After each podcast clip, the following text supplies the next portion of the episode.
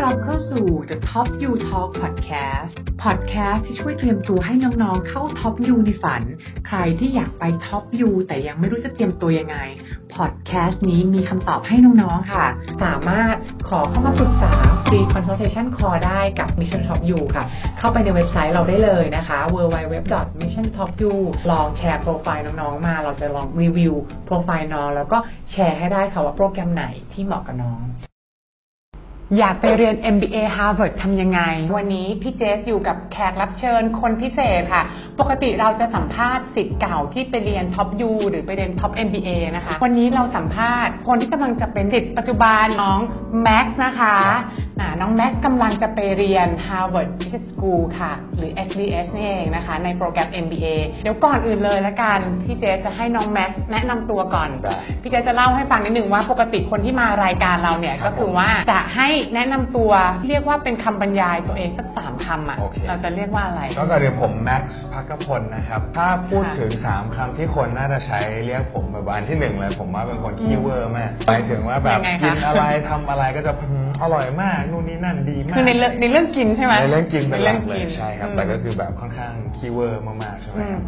2คือรู้สึกว่าค่อนข้าง passionate กับทุกอย่างที่ทำนะส่วนใหญ่ที่ผมเลือกทำเนี่ยเลือกทำไม่ค่อยเยอะแต่ทุกอย่างที่เลือกทำก็คือแบบหลงไหลแล้วก็ชอบมันหลงไหลอะไรอย่างสมมติหนึ่งใน passion ก็คือเรื่องแบบ public speaking อย่างที่เราคุยกันอันนี้ก็ชอบมากแล้วก็เลยมีพยายามหาเวลาไปทำพวกอะไรที่เกี่ยวกับการโค้ชการทำอะไรที่เกี่ยวกับการพูดหรือแม้แต่แบบมาพูดอย่างเงี้ยก็รู้สึกว่าแบบชอบมากๆว่าใช่ครับแล้วก็คำสุดท้ายจะเป็นในเรื่องของแบบเป็นคนที่ค่อนข้าง dedicated หมายถึงว่าเวลาที่เรา commit ที่จะทำอะไรละก็จะพยายามเต็มที่มากๆให้มันถึงสุดปลายให้ได้เงี้ยครับหนึ่งในนั้นสมมติผมว่าตัวอย่างที่ชัดมากคือตอนที่ทำพวก MBA application อย่างเงี้ยจริงๆต้องบอก process ผมว่ามันไม่ได้ง่ายเลยนะน่าจะทุกๆคนพี่เจสก็น่าจะรู้ดีกว่าเพื่อนๆแหละว่า process มันมี up and down เยอะมากแต่ว่าเรา commit ปุ๊บเราก็พยายามที่จะ go through กับมันให้จบทำ process ให้ได้เงี้ยครับเป็นคนคีย์เวิร์ดเป็นคนแบบมี passion เป็นคน dedicated ใช่ครับแค่นี้ก็เข้าใจแล้วว่าทำไมถึงเข้า Harvard ได้นะคะ มี3คำนี้ก็อาจจะเข้าได้นอกจากนั้นเดี๋ยวลองให้น้องแม็กซ์แนะนำ background หน่อยละกันคือน้องๆหลายคนที่เวลาเข้ามาถามก็จะถามว่าเฮ้ยคนที่จะเข้า Harvard ได้หรือจะไป Top U ได้เขา background มาเป็นยังไงก่อนบางคนมาเล่าแต่อนุบาลเลยนะอันนี้แล้วแต่เราได้ครับแล้วแต่เราจริงๆต้องแบบประมาณ1ขวบไม่ใช่จริงๆอาจจะผมว่าอาจจะเริ่มจากตอนไฮสคูลนะจริงๆไฮสคูลผมเรียนที่สิงคโปร์ประมาณ 2-3 ปีใช่ไหมครับตอนนั้นก็อยู่ในจังชั่นที่ว่าเราจะไปแพ็คที่ไปเรียนเมืองนอกเลยไหมหรือว่าจะเลือกกลับมาที่เมืองไทยก็เลยเลือกกลับมาที่ BBA ธรรมศาสตร์เป็นโรงเรียนที่ดีมากชอบมากและถามว่าเป็นรุ่นพี่รุ่นน้องไม่รู้มาก่อนเลยบังเอิญจังเลยค่ะแต่ก็อยู่ BBA ธรรมศาสตร์แล้วก็ตอนนั้นก็ทำกิจกรรมที่เรียกว่าเป็นเหมือนเคสทีมเยอะมากแล้วก็ตอนนั้นพยายามที่จะคุ้มกับตรงนี้เยอะก็เลยมีโอกาสได้ไปแข่งในเคสคอมเพติชันต่างๆเยอะจากตรงนั้นก็เลยมีความหลงไหลในโลกของสิ่งที่เราเรียกว่า management consulting ได้มีโอกาสได้ไป intern ที่ Bain Company แล้วก็หลังจากนั้นก็มา join Bain full time ตอนนี้ก็เป็น senior associate consultant อยู่มาได้ประมาณ3ปีละก็เลยเป็นช่วงจังหวะชีวิตที่เหมาะสมที่จะไปเรียน MBA พอดีค่ะตอนที่เราทำงานมาเนี่ยมันมีจุดไหนที่เรารู้สึกว่ามีแรงบันดาลใจอะไรที่เราอยากไปเรียนต่อ MBA หรือไอเดียของ MBA มันมาได้ยังไงจริงๆต้องบอกว่าโกที่อยากจะเรียน MBA เนี่ยมีตั้งแต่ช่วงอยู่มหาลัยละแล้วก็ตอนจบมหาลัยปี4นะครับมีโอกาสได้ไปเหมือนเชี่ยวชมบอสตันหน่อยก็เลยมีโอกาสได้ไปนั่งในคลาสของ THBS ได้ไปวิสิตที่ฮาร์วาร์ดด้วยใช่ครับไปคลาสวิสิตแล้วก็ไปนั่งในคลาสเขาไปเห็นว่าแบบที่เขาพูดว่า Case Method เนี่ยที่มันดังมากๆเนี่ยในคลาสรูมจริงๆมันเป็นยังไงพอมีโอกาสได้ไปนั่งก็เลยรู้สึกว่าโอ้นี่แหละต้องมาที่นี่มันเป็นยังไงมันเวอร์แบบที่เราอยากได้เลยไหมผมรู้สึกว่าตอนแรกมีคำว่าสูงมาก environment มันต้องแบบ dynamic มากๆใช่ไหมครับทุกคน eager ที่จะต่อทีมของ professor มันจะแบบขลังมากๆตอนไปเรียนก็ได้ impression นั้นจริงๆแต่ผมว่ามุมมองที่แตกต่างมากๆเนี่ยคือตอนที่คาดหวังไปเนี่ยคิดว่า professor จะมี contribution เยอะที่สุดหมายถึงว่าเข้าคลาส professor ก็จะแบบวันนี้เราจะมาทำอะไรยังไง theory เป็นยังไงแต่ตอนที่เข้าไปอยู่ในคลาสจริงๆเนี่ย dynamic คือคนที่อยู่ในคลาสเนี่ยเป็น contribution ที่ใหญ่ที่สุด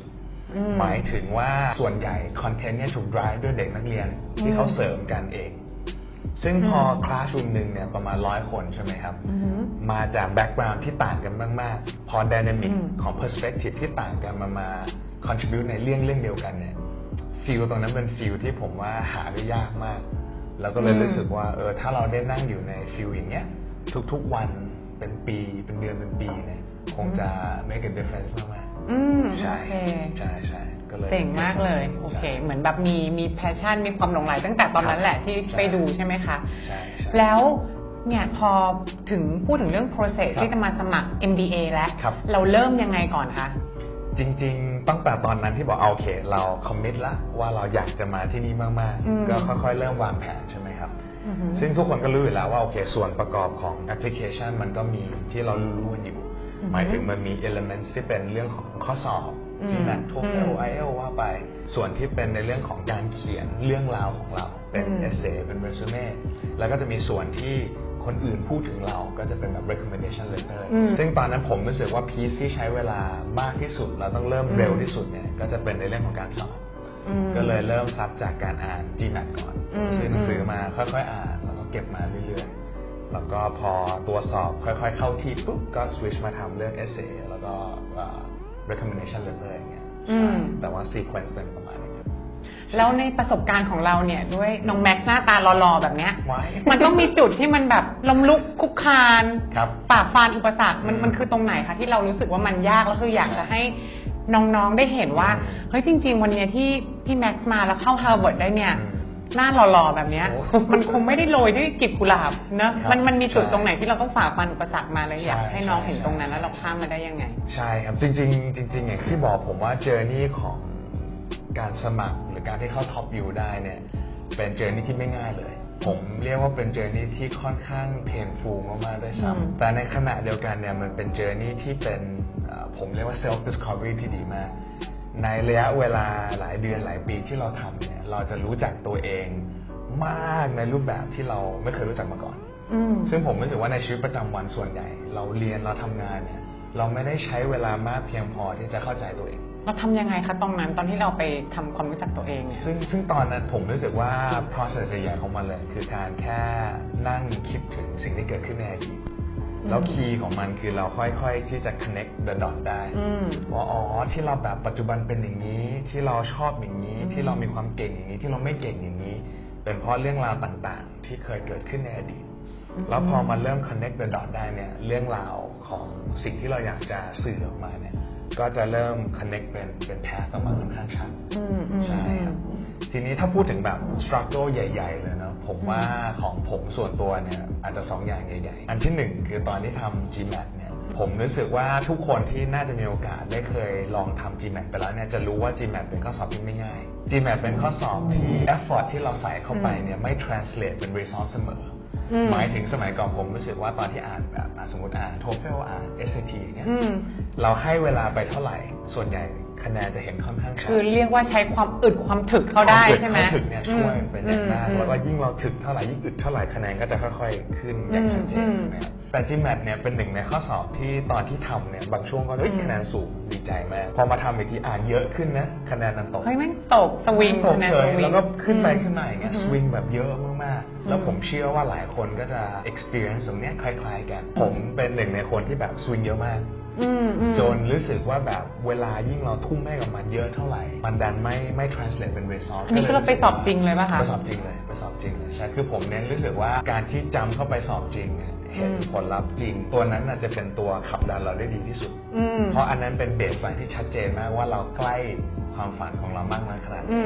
สุดท้าย practice test เป็น reflection ที่ดีแต่ผมว่าแน่นอนไม่ดีเทียบเท่าของจริงแน่นอนซึ่งโอเคพอคะแนนสวิงเนี่ยปุ๊บคำถามก็จะเป็นว่าเฮ้ยถึงจุดหนึ่งขนาดไหนที่คะแนนมันจะเริ่มนิ่งแล้วเห็นผลใช่ไหมซึ่งตอนแรกก็เชื่อว่าตอนที่ทำเนี่ยคิดว่าแบบเฮ้ยจริงอะทำเท่าไหร่ก็คงไม่เห็นผลจริงๆเริ่มจะแบบรู้สึกสอบไปกี่ครั้งเนี่ย สอบไปเยอะสอบไปเยอะเหมือนกันอาจจะ discourse ไม่น่าท้อสอบไปเยอะแล้วตอนที่ทำพอคะแนนแล้วสวิงก็เริ่มเหมือนแบบไม่ค่อยมั่นใจว่าจะทำได้ไหมแต่ผมว่าสิ่งที่สำคัญเนี่ยคือจริงๆแล้ว GMAT มี boundary ของมันหมายถึงมันมี theory ที่มัน test ทั้งใน quant ทั้งใน verbal เนี่ยที่ค่อนข้าง limit แล้วพอเราทำถึงจุดหนึ่งมันจะชน boundary ตรงนั้นและเมื่อชน boundary ตรงนั้นเนี่ยคะแนนจะไม่ swing ละแค่ต้องอย่างผมรู้สึกว่า methodology เดิมยัง apply mindset เดิมยัง apply ว่าถ้าทำผิดเพียงพอซ้อมมากเพียงพอในทุกครั้งที่ซ้อมแล้วผิดแล้วดึงมาเป็น reflection ว่าทำยังไงให้ดีขึ้นข้างหน้าถึงจุดหนึ่งพอครบ boundary ของมันเนี่ยมันจะคะแนนจะนิ่งแล้วจะดีมากสำหรับของน้องแม็กซ์หรือว่าที่หนูมาเป็นเทคนิคให้น้องๆคือตอนที่เราสวิงอยู่มันคือจุดไหนที่มันพอเรามันมีไหมเราเปลี่ยนสักสองสามอย่างแล้วมันทำให้เราแบบใช่ใช่ใช่ใช่เปลี่ยนได้เลยมีคือผมรู้สึกว่าเรื่องเทคนิคอย่างเงี้ยน่าจะหาได้ตามหนังสือแบบคอร์สออนไลน์เยอะมากนะแต่ว่าผมว่า mindset เนี่ยเป็นหนึ่งในหลายๆอย่างที่สำคัญที่สุดตอนที่รู้สึกว่ามันพลิกเกมเนี่ยคือจังหวะที่เวลาที่เราทำผิดแล้วเรามองว่าเฮ้ยเนี่ยคือสิ่งที่ดียิ่งเราทำผิดเยอะแปลว่าครั้งเนี้ยเราจะมี learning เยอะพอ mindset เปลี่ยนไปเป็นแบบนั้นเนี่ยทุกครั้งที่ทำจะเริ่มสนุกพอทำสนุกก็อยากจะทำเยอะอีกพอทำเยอะอีกก็จะเริ่มเห็นผลชัดมากๆแล้ว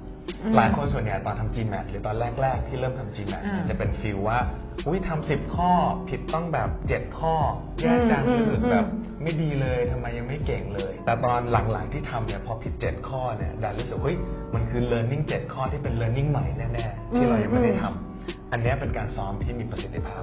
อันนี้เป็นการซ้อมที่สนุกพอผมรู้สึกว่า mindset change เป็นอย่างนั้นปุ๊บจากตรงนั้นจะค่อนข้างง่ายเยี่ยมเลยคือแบบเปลี่ยน mindset เลยว่าเนี่ยเป็นสิ่งที่เรายังไม่รู้นะ